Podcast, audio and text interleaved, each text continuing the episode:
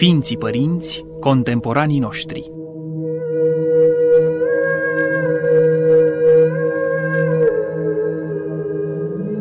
Tinerețea veșnică a Ortodoxiei.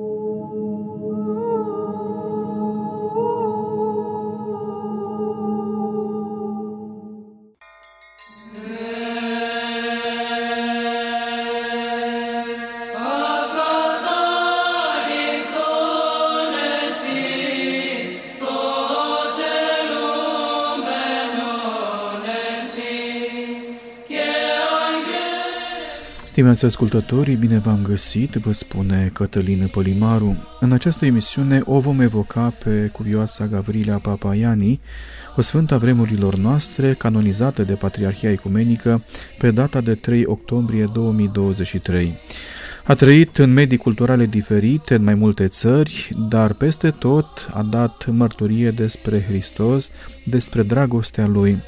A fost un om care s-a dăruit celorlalți și care nu a căutat la sine. A făcut misiune, i-a ajutat pe foarte mulți, fie prin fapte, fie prin cuvânt. A fost înmormântată în insula Leros din arhipelagul grecesc Dodecanez, într-o biserică din complexul castrului situat pe înălțimile insulei Leros. Într-o mănăstire din această insulă și-a petrecut ultima parte a vieții. Vă oferim în această emisiune crâmpeie din viața și petrecerea ei.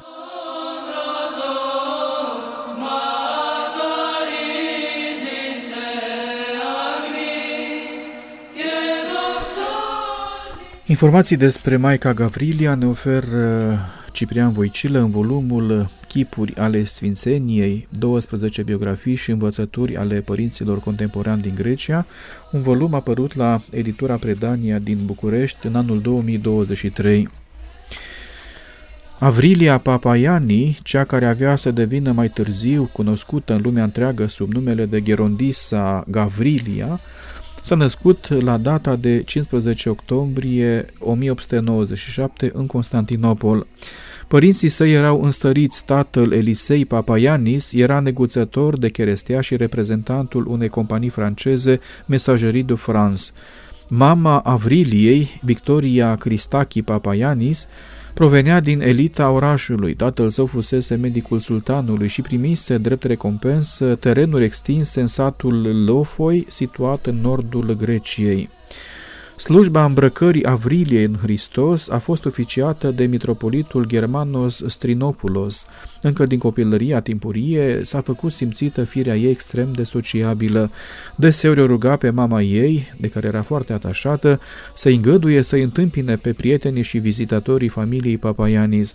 Îi plăcea foarte mult să facă schimb de știri și noutăți cu toți cei care îi treceau pragul casei. Sora sa cea mare, Vasiliki, îi va oferi primele noțiuni despre credința creștin-ortodoxă. Îi citea frecvent povestiri din Vechiul și Noul Testament și purtau dialoguri pe teme de credință. Într-o bună zi s-a întâmplat ca micuța Avrilia să omoare o muscă. Adoptând o mimică serioasă, sora ei Vasiliche a întrebat-o, Micuța Avrilia, poți face tu o muscă? În tăcerea ce s-a așternut, Vasilichi a continuat, atunci învață că nu trebuie să distrugi ceea ce nu poți crea. Atât de puternic a fost pecetea lăsată de această întâmplare în sufletul copilei, încât până la sfârșitul vieții sale pământești, Maica Gavrilia a străbătut nenumărate drumuri cu multă grijă, atentă să nu curme viața micilor făpturi plămădite de bunul Dumnezeu.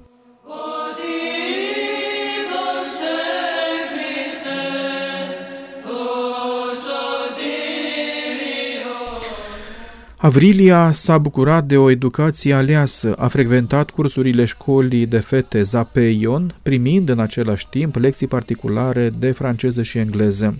În perioada liceului descoperă farmecul inefabil al culturii grecești antice. Lectura din manualul filozofului stoic Epictet îi va marca tinerețea. De la fostul sclav al lui Epafroditos învață cum să se lase în voia lui Dumnezeu.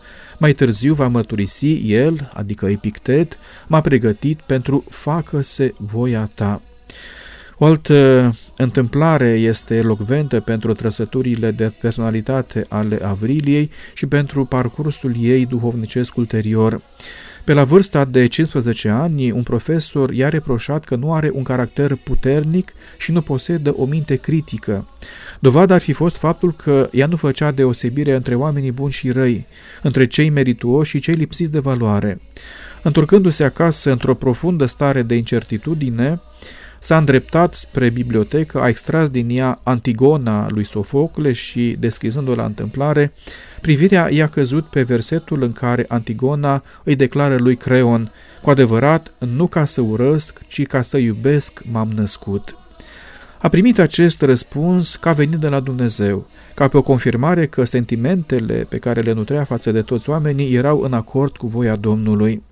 Întrebată fiind peste ani care este sursa iubirii sale atât de fierbinți și de generoase pentru toți oamenii, pentru întreaga lume, Maica Gavrilia va răspunde că această dragoste are două izvoare, pe Dumnezeu și familia în sânul căruia i s-a plămădit personalitatea. Dacă lucrurile stau așa, spunea dânsa, se datorează faptului că, în ciuda numeroaselor greutăți prin care am trecut în viața mea, simt că am fost, ca noi toți, fiul iubit al lui Dumnezeu. În afară de asta, fiind cel mai mic copil acasă, familia mea m-a iubit foarte mult, mama, tatăl, fratele și cele două surori ale mele. Prin dragostea și exemplul lor am învățat și eu să iubesc. Imaginați-vă că am devenit ascultătoare, deși nu eram prin firea mea, pentru că nu am vrut să-i mâhnesc și pentru că am înțeles că ceea ce ei așteaptă de la mine era un lucru bun, spunea Maica Gavrilia. Încheindu-și studiile liceale, Avrilia pornește spre Elveția, unde va studia botanica. Dragostea pentru creația lui Dumnezeu va îmbuldi să cunoască în profunzime viața florilor, copacilor și plantelor.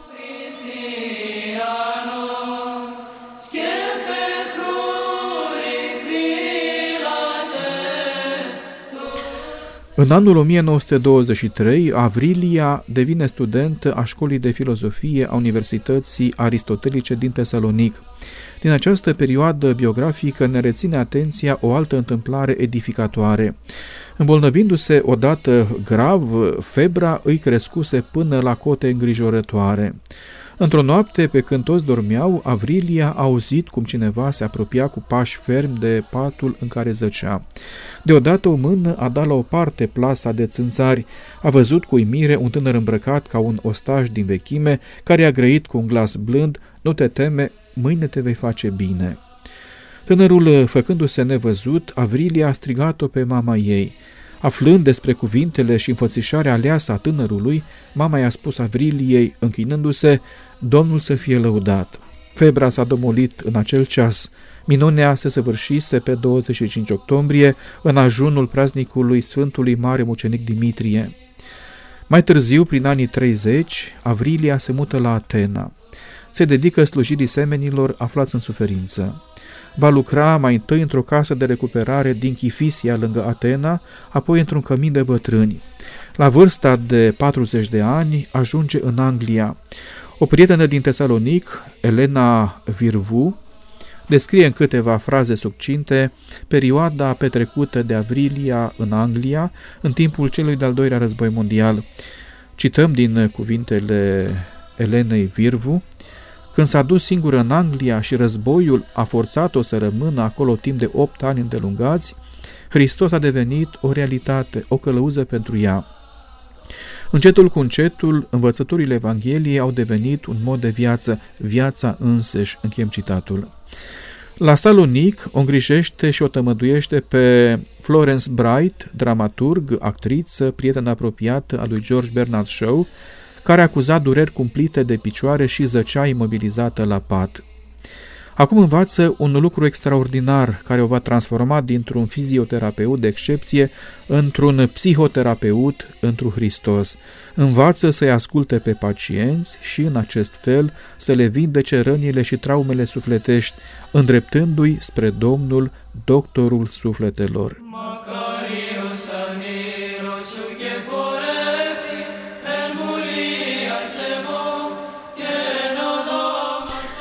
În Anglia, Avrilia aprofundează podologia, disciplină medicală care vindecă diverse afecțiuni ale picioarelor.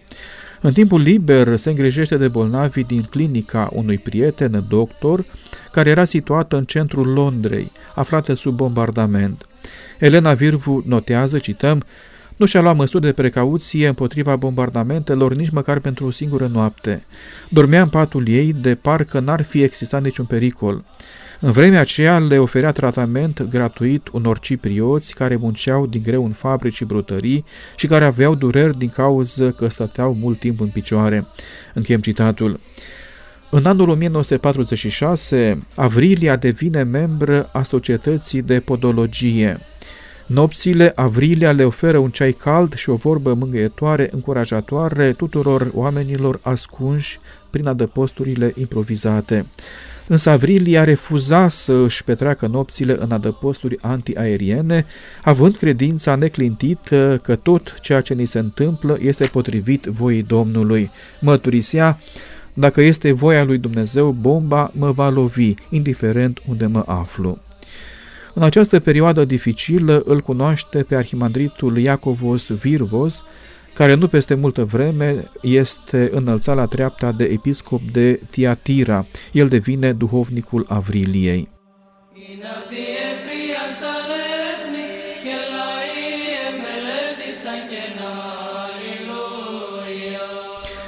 În anul 1945, războiul se sfârșește. Avrilia revine în Grecia, iar în anul 1947 se dedică vindecării oamenilor prin fizioterapie. Ședințele le ține într-un apartament din strada Masalias, Prietena ei, Elena Virvu, povestește, cităm, lucra foarte mult, pentru că ea nu numai trata, ci îi asculta pe oamenii care îi destăinuiau necazurile, grijile și suferințele lor. Devenise confidenta a tuturor și le oferea tuturor și consiliere. Din câte îmi amintesc, câștiga 500-600 de drachme pe zi. Până seara nu mai avea niciun ban. Plătise chiria unui orb, cumpărase un costum pentru cineva fără serviciu. Asta este ceea ce am văzut în acele zile. Imaginați-vă câte altele mai făcea. Închem citatul. În anul 1949 întreprinde o călătorie în Statele Unite. Aici face cunoștință cu Martin Luther King și cu mama acestuia. În America se îngrijește cu precădere de nevăzători. Ajutorul concret pe care îl acorda celor robiți de suferință era permanent susținut de rugăciune. În cabinetul ei, Avrilia ținea pe perete o icoană care purta numele de spălarea picioarelor. Privea adesea la ea când se ocupa de cei bolnavi. Prefera să păstreze tăcerea, rostind în gând rugăciunea lui Isus și împărate ceresc. La fel proceda când pacienții își deschideau sufletul în fața ei, destăinuindu-i problemele existențiale care îi necăjeau.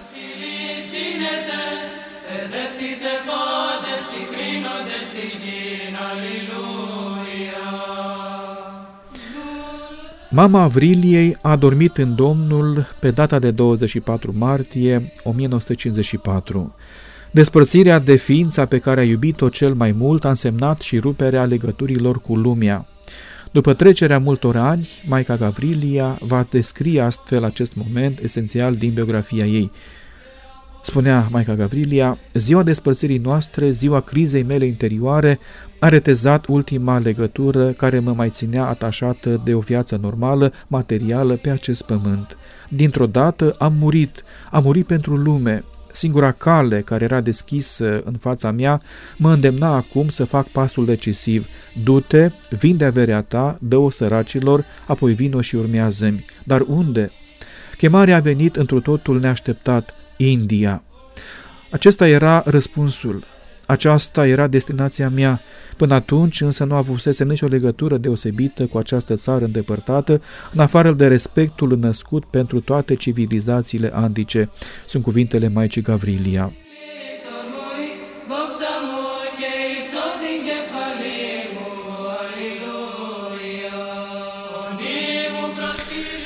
Priveghind-o pe mama ei, Avrilia a văzut cum o lumină puternică a început să iradieze din icoana Mântuitorului care veghea în încăpere. A auzit o voce lăuntrică, India. Apoi s-au văzut auzite cuvintele Evangheliei Sfântului Apostol Ioan, sunt cuvintele Domnului din Ioan capitolul 16, versetul 7, Vă e de folos să mă duc eu, căci dacă nu mă voi duce, mângâietorul nu va veni la voi, iar dacă mă voi duce, îl voi trimite. O chemare a răsunat în inima ei, vino și urmează Avrilia i-a cerut Domnului un semn din care să înțeleagă că acea chemare vine de la el și nu este o înșelare demonică. După trei zile, la ușa ei a sunat Cameron, un tânăr englez venit de la Viena pentru câteva zile la Atena, cu dorința de a-și cunoaște strămoșii. Finalitatea călătoriei sale era Himalaya. Descifrând în această întâmplare chemarea Domnului, Avrilia își vinde cărțile, mobilierul și ustensilele medicale, gândindu-se că va pleca în India însoțită de Cameron. Între timp îi sosi o invitație la un seminar pentru tineret care se desfășura la Viena, așa că se despărți de Cameron. Din Viena ajunge în Israel. Acolo va lucra mai multe luni ca voluntară într-un kibuț, o fermă comunală în Israel. Din Israel călătorește în Cipru, unde va îngriji vreme de o lună o mulțime de bolnavi, apoi în Liban și Iordania. În uh, anul 1955, Avrilia îi scrie Elenei Virvu, Începusem să-mi dau seama că limbajul nu este singurul mijloc de comunicare între oameni. Compasiunea avea o importanță mai mare decât limbajul și, prin urmare, era o modalitate mai bună de comunicare.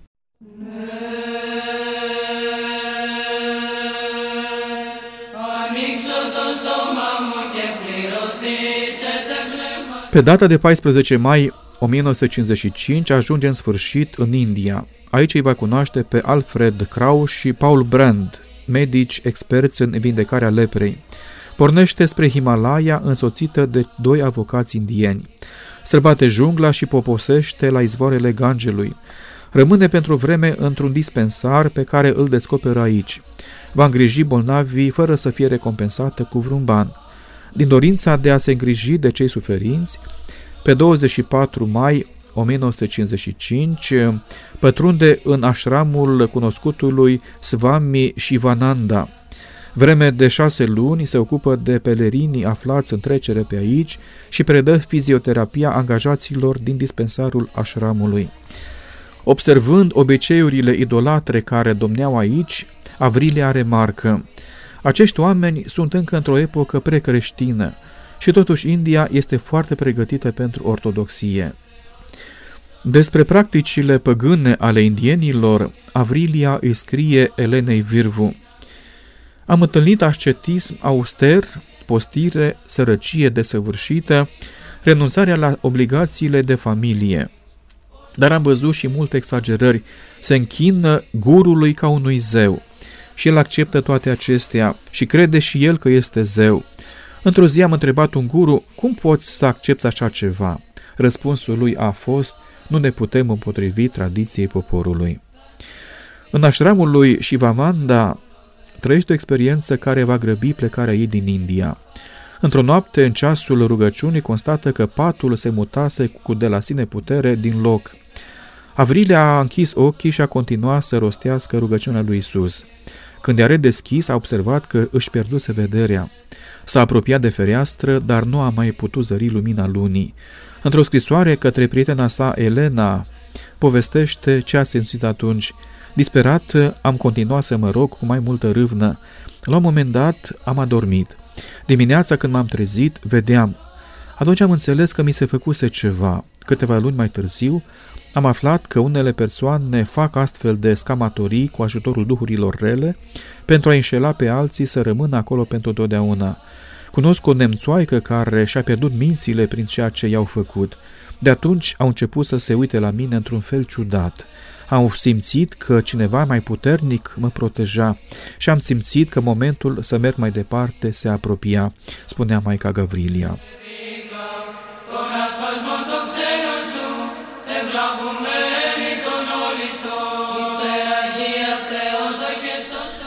În India avea să mai îngrijească numeroși oameni suferinți la centrul de orbi pentru adulți de la Dehradun, unde va preda și fizioterapia la Varora, la Nandvan, În colonia pentru leproși, întemeiată de cunoscutul asistent social Baba Amte, în centrul de psihiatrie de la Lucknow, aici o va întâlni pe tânăra Lalita, care a fost atât de impresionantă de personalitatea Avriliei, încât mai târziu s-a convertit la ortodoxie, îmbrăcând și haina monahală, a mai petrecut și la New Delhi, în Institutul de Terapie Ocupațională.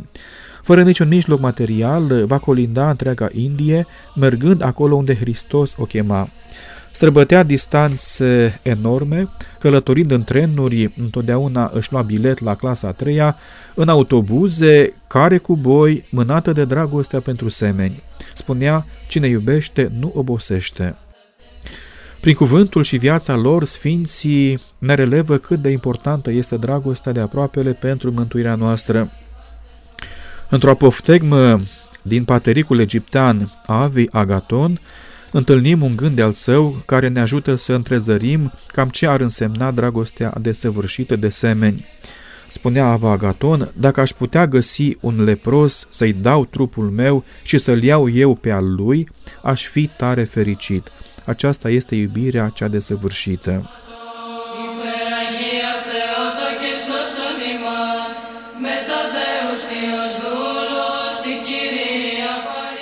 Înainte de a părăsi India, Avrilia trăiește o experiență mistică care o va marca pentru totdeauna.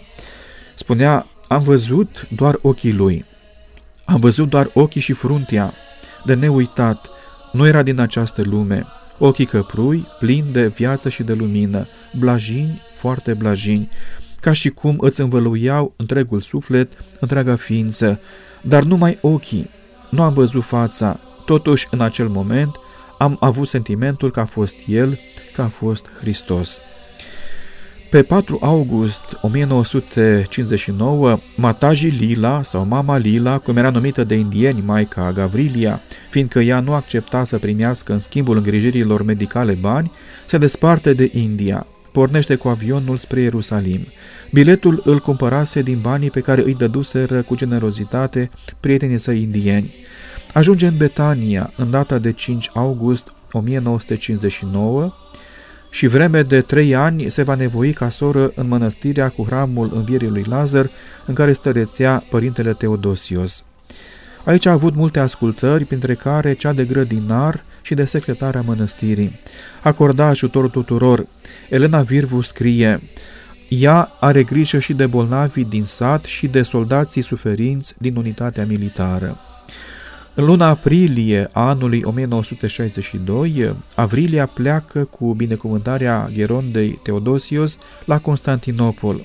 Patriarhia avea nevoie de o călugăriță ortodoxă pentru a lucra ca misionară în Franța la Teze.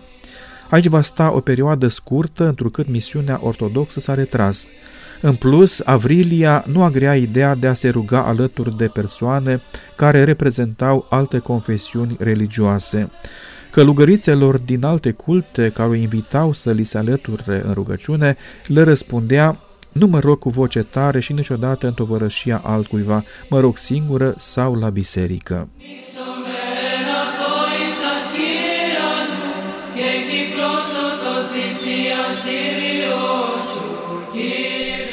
În anul 1966, Avrilia pleacă într-o călătorie spre Patmos pentru a face cunoștință cu harismaticul uh, părinte Anfilohie Macris, după multe mărturii, unul dintre mari sfinți care s-au ivit în Grecia în tumultosul secol 20. Primele cuvinte pe care i le-a adresat părintele Anfilohie au fost Am căutat mult timp maici care să fie dispuse să întreprindă lucrări misionare. De praznicul izvorului tămăduirii, în capela Sfântul Antonie de la Mănăstirea Evanghelismos sau Buna Vestire, Gheronda Afilohie o spovedește și o îmbracă în haina monahală. Avrilia devine Maica Gavrilia. El îi va fi părinte duhovnicesc până luna aprilie a anului 1970, când părintele trece cu pace la Domnul.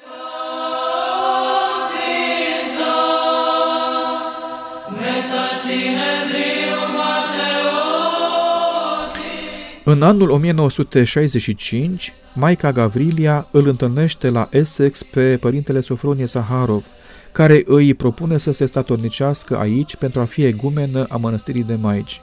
Maica refuză, mărturisindu-i părintelui Sofronie că această responsabilitate este mult prea mare pentru ea. Călătorește în Kenya în anul 1968. Devine secretara misiunii ortodoxe și se implică în programe de consiliere pentru sănătate destinate mamelor și de alfabetizare a adulților. Părintele Anfilohie Macris, însoțit de un alt slujitor al Domnului, Antonios Romeos, colindaseră satele și botezaseră mulți chenieni în apa râurilor. O altă prietenă de-a Maicii Gavrilia mărturisește, Eu îi tot spuneam că Hristos are o dimensiune africană. Da, scria ea, aici Hristos este african. Ea vorbea despre misiune, despre chenienii care veneau la ortodoxie și eram, ca și ea, atât de încântată și de fericită.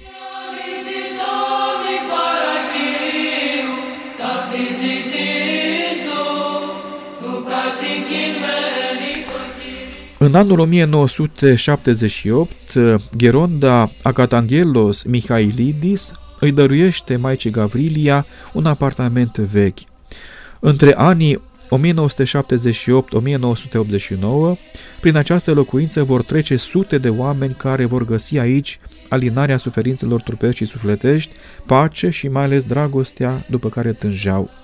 Maica nu lăsa pe nimeni să plece nemângâiat, de aceea acest loc a fost numit Casa Îngerilor.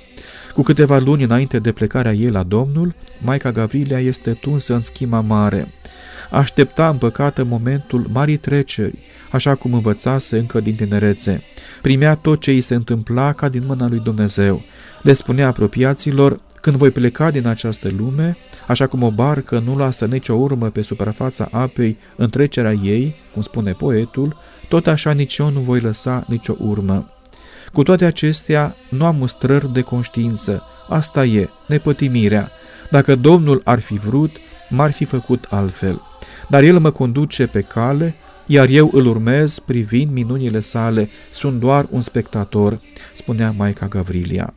Pe 28 martie 1992, în chilia Sfinților Îngeri din Leros, sufletul nobil al Maicii Gavrilia s-a înălțat la cer.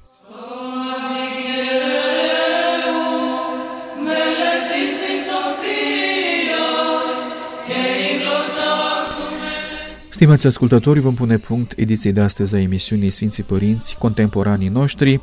Am evocat-o astăzi pe cuvioasa Gavrilia Papaiani, o sfântă din Grecia, contemporană cu noi, care s-a remarcat prin misiunea și actele ei filantropice.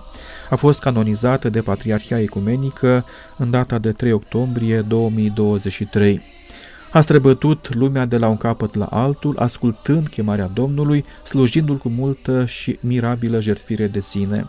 Sfaturile sale duhovnicești, cuvintele de înțelepciune care au rămas de la ea, citite astăzi, îi însuflețesc pe mulți și le dă puterea să-și abată atenția de la fețele multiple ale răului spre lumină, nădejde și dragoste. Informații despre viața și petrecerea sa v-am oferit din volumul semnat de Ciprian Voicilă, Chipuri ale Sfințeniei, 12 biografii și învățături ale părinților contemporani din Grecia, un volum apărut la editura Predania din București în anul 2023.